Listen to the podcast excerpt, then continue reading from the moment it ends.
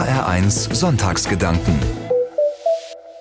Es ist Freitag, kurz vor 4 Uhr am frühen Morgen. Schlaftrunken stehe ich auf und frühstücke eine Kleinigkeit. Dann präpariere ich noch eine Thermoskanne mit schwarzem Tee und belege zwei Brötchen. Ich will munter und gut gerüstet sein, denn ich habe noch eine lange Reise vor mir. Ich packe die letzten Dinge zusammen, doch das Gröbste ist schon seit dem Vorabend im Auto. Sogar das Fahrrad ist mit an Bord. Um 4.30 Uhr geht es los. Es ist noch dunkel, nur ganz zaghaft wird es am Horizont heller.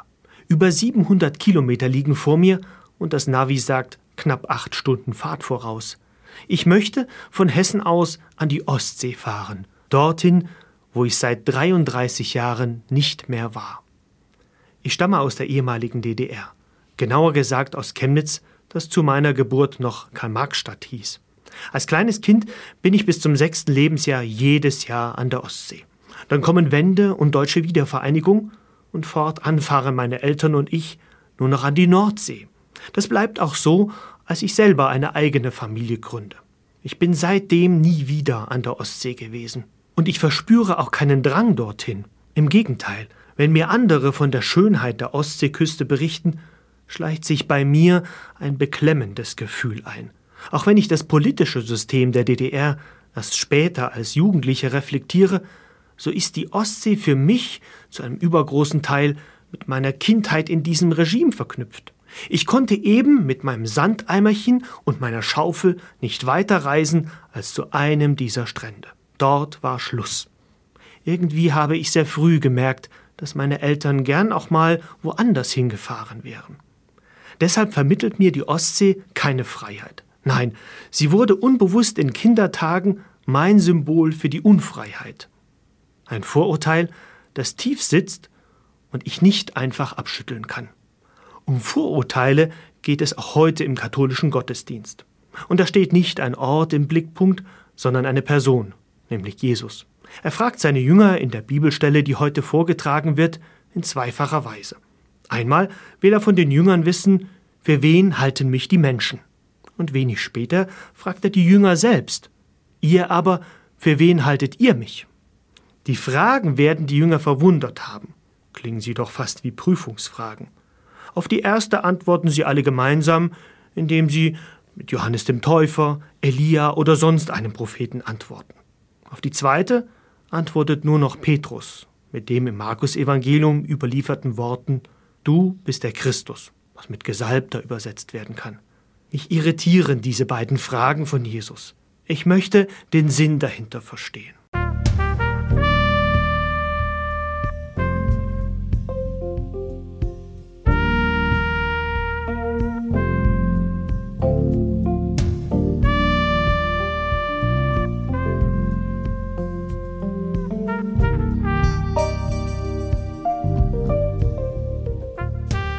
Die Frage Jesu, für wen ihn die Menschen halten, klingt fast so, als ob er seine Prominenz in der damaligen Gesellschaft feststellen will. Je angesehener die Personen sind, mit denen er verglichen wird, umso besser. Wäre das die Absicht von Jesus, könnte er über seine Popularität zufrieden sein. Zum einen vergleichen ihn die Jünger nämlich mit Johannes dem Täufer. Der ist ein Prophet, der in der Gegenwart Jesu lebt. Johannes zieht in der Wüste durch seine Predigt viele Menschen an und tauft sie. Zum anderen wird Jesus mit Elia verglichen. Der war wiederum einer der wichtigsten Propheten der damaligen Vergangenheit. Er soll, der jüdischen Tradition nach, nicht gestorben, sondern zum Himmel entrückt worden sein. Die Menschen der damaligen Zeit stecken Jesus also mit Johannes und Elia in einen Topf. Sie haben ein vorgefertigtes Bild von Jesus, ohne sich ein eigenes zu machen. Sie haben eben Vorurteile, auch wenn diese positiv belegt sind.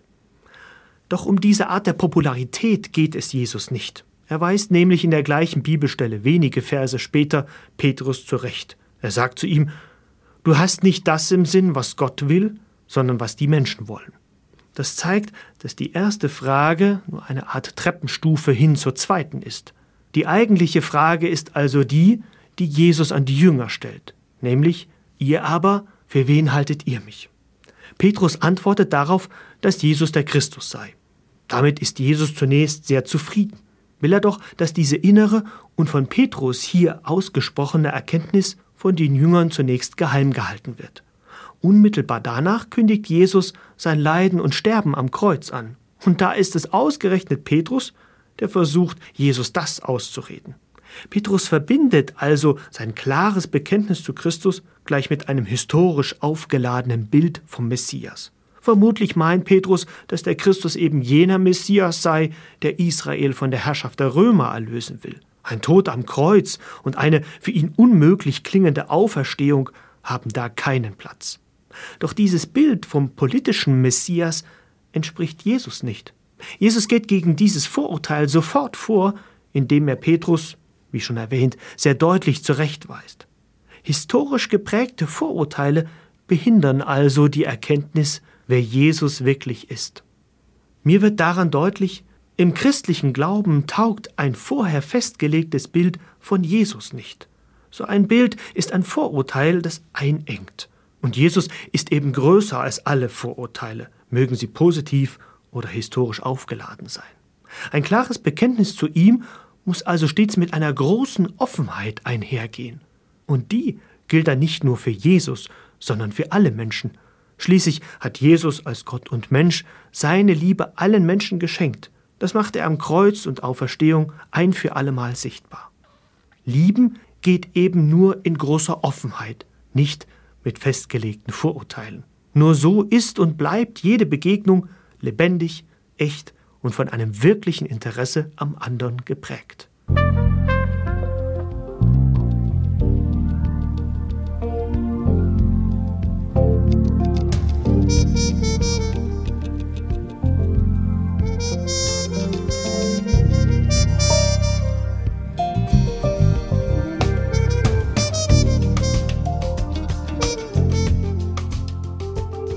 Zurück zur Ostsee und meiner biografischen Sicht auf dieses Meer. Seit 33 Jahren war ich nicht mehr da. Zu fest ist mein in der Kindheit geprägtes Vorurteil. Bis zu jenem Freitag vor einigen Wochen eben. Wenige Tage zuvor entschied ich mich zu einem Neuaufbruch. Der Urlaub eines Freundes ist die Initialzündung. Er ist Kamerad meiner freiwilligen Feuerwehr und erholt sich gemeinsam mit seiner Frau auf dem Dars. Mit ihrer Hilfe will ich ihn überraschen. Doch es kommt alles etwas anders. Sie muss ihm schon früher erzählen, dass ich kommen will. Die beiden wären sonst zu einem Tagesausflug nach Hittensee aufgebrochen. Auch die Willkommensszene gelingt nicht auf Anhieb, weil ich im Ort keinen Parkplatz finde. Es ist eben anders als gedacht, mir geht es fast so wie Petrus im Bibeltext. Irgendwann finde ich am Ortsrand einen Stellplatz, der in Strandnähe ist.